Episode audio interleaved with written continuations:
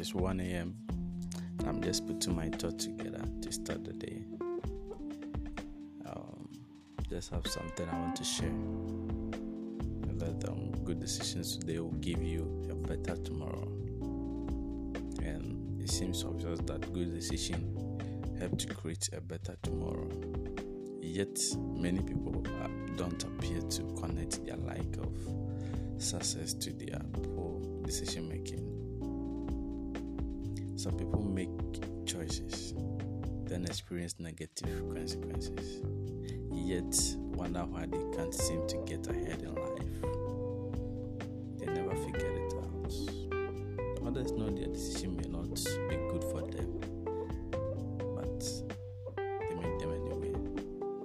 Hence, I admonish you to make good decisions in this coming week make sure that you don't make good decisions because they are easy. You don't make good decisions because they are cheap.